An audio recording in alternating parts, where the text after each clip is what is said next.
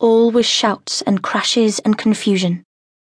Tad withdrew from the commotion, flexing his fingers. One of the blisters had burst, leaving a raw, sore patch of skin. Dirt from the rope handle of the bucket was embedded in the tender flesh. He retreated to a corner of the yard, hunkering down at the base of the wall, huddled over his knees. His sister found him there. Have you seen him? There was a wild look in her eyes. Who did she mean? Their father? Who else could she mean right now? Tad swallowed. No. He's in there. I just know it. Tad drew in a breath, but he couldn't speak. Miserably, he nodded. He'd watched them enter the palace earlier that day. They'd not been among those who had left the building again before the fire overwhelmed it. She sat down on the ground next to him. Tad shifted uneasily. He was never sure of his sister's moods. They won't let me in there. You could try. We need to search the building before it's too late. This time her voice was cajoling. If they won't let you in, they for sure won't let me by. Of course they will. You're not important to them as if he needed that reminder. Tad picked at the torn flesh around the edge of the blister. Go on, try. I already have. She nudged him with a sharp elbow. They wouldn't let me near. Tad glanced at her. Were those tears in her eyes? Goddess, she really did care about someone other than herself. Where. where do you think he could be? He eased himself up on his haunches, flexing his arms, which were impossibly tired after all the heaving of buckets. Where? She glared at him. In the throne room, of course. Where else would the king be? The king? He stilled. Why? Who did you think I meant?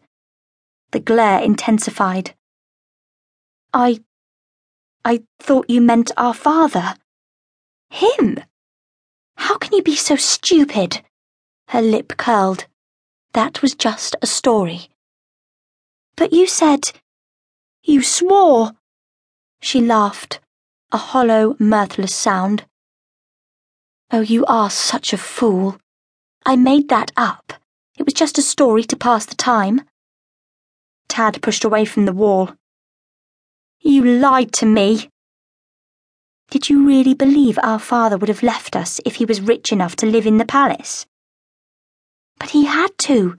The king's men have to swear an oath. Ma told me once. We don't even have the same father. Mine was a drunk who didn't come home one night. Yours was some soldier, too poor to pay her the full rate. That's why you're not the full shilling now. I'm still good enough to do your dirty work, though. Tad spun away and left her there, his eyes stinging. He was sick of being her dupe, sick of doing what she told him, sick of the taunts that he was nothing but her stupid little brother. And all for what? He clenched his fists, and his blistered hands stung. He would show her, one day. He would. He'd be properly useful to her, and she'd have to thank him. And when she did, he'd curl his lip and say, I was going to do it anyway. It wasn't for you, none of it. Smoke from the fire had penetrated all along the range of buildings, even the basement storerooms.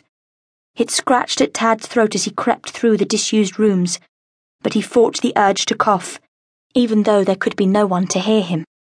The storerooms were all black with it. It was as well most of them were empty.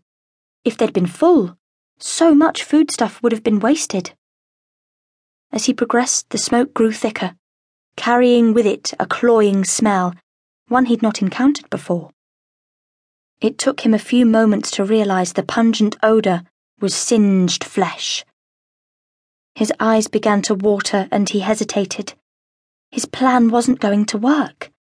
The heat may not be so intense this way, but with every breath his lungs burned. He couldn't reach the throne room after all. But had he heard a movement? He listened, nerves on edge.